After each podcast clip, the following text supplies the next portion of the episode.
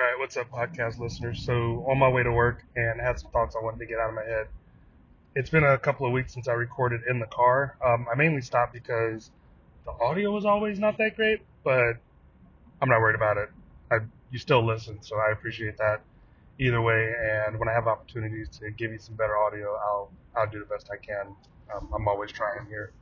But what I wanted to talk about today is the path to simplification in fitness. And a lot of people say that I I want to simplify fitness. And what I mean is that I actually really want to do that. There's only a few things that you need to do to be successful in fitness, and it's really starting with the simplest first step and then creating progress from that step. So sometimes by, and I've thought about this a lot and I've tried a few different things with myself and with other clients, and there always seems to be a level of complexity to simplification, right? And that in itself can be super frustrating.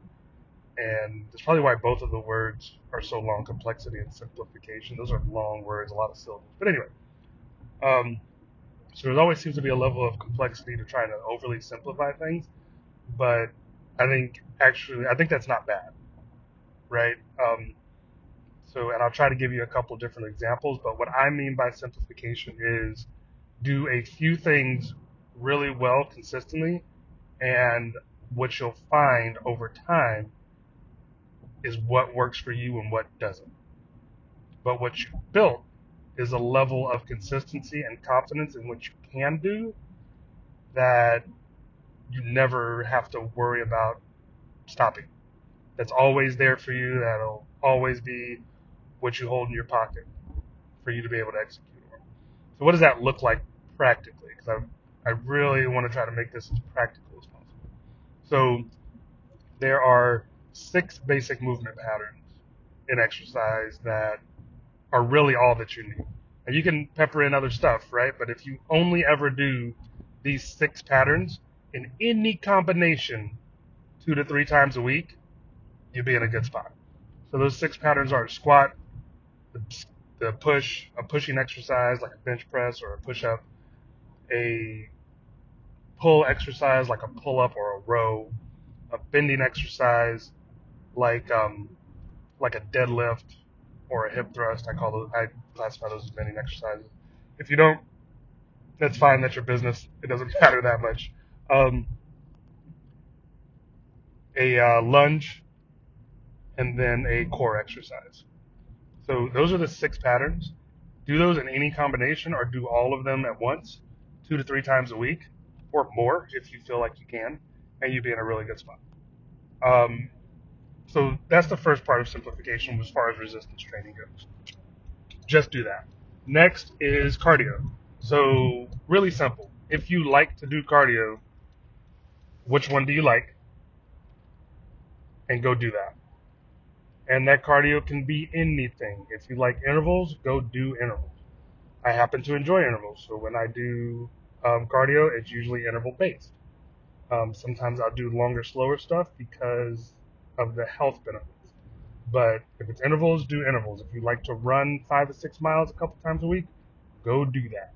Whatever it is that you can do consistently, this idea that you don't need it or it doesn't have to happen, sure, if you don't like it, then don't do it.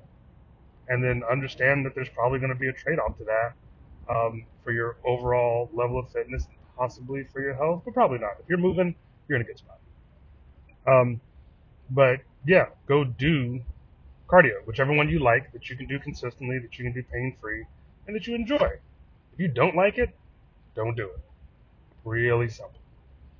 So that's cardio. Um, nutrition. This one's a bit of a bear, but this is my easiest way to simplify it. Um, eat foods that you enjoy in the appropriate amounts to support your goal.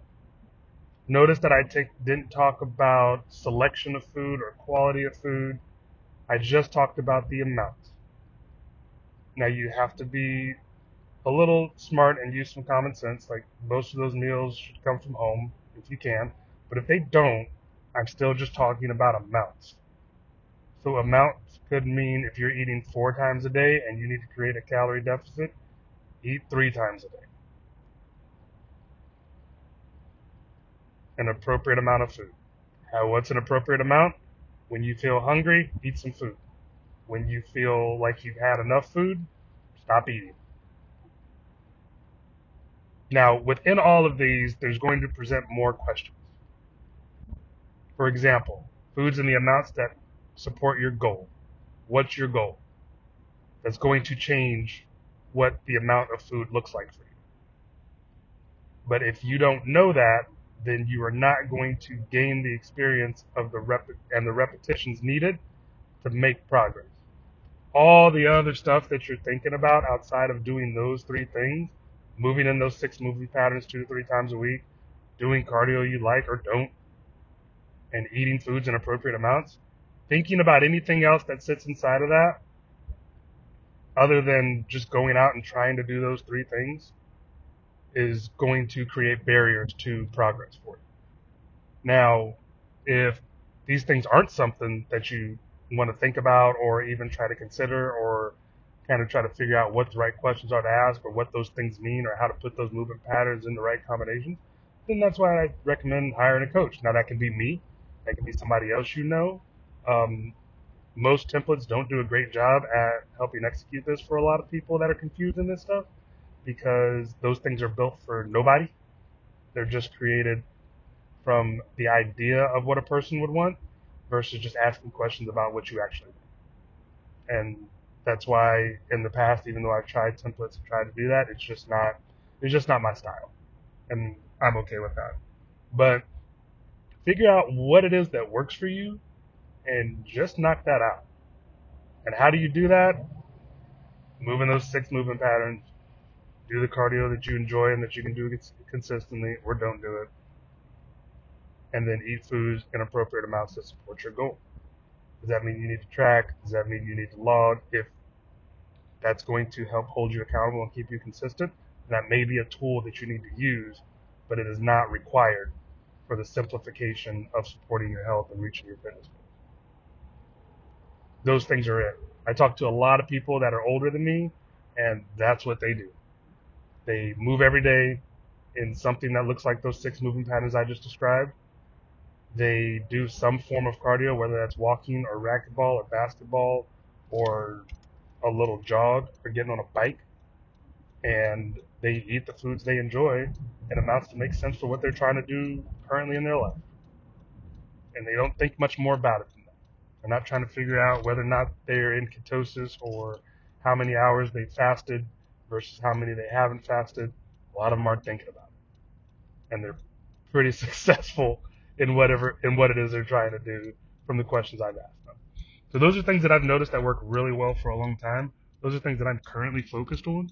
And um, if you want help trying to figure that out for yourself, then uh, shoot me a message um, on Facebook or Instagram. I'm on both of them pretty much every day, and I'd love to be able to talk to you. You don't have to buy anything from me if you don't want to. But if I can help you figure out your next steps and get you moving in the direction that makes the most sense for you, um, then I'd love to help you do that. But anyway, have a good day. I appreciate you listening and uh, talk to you soon. Later.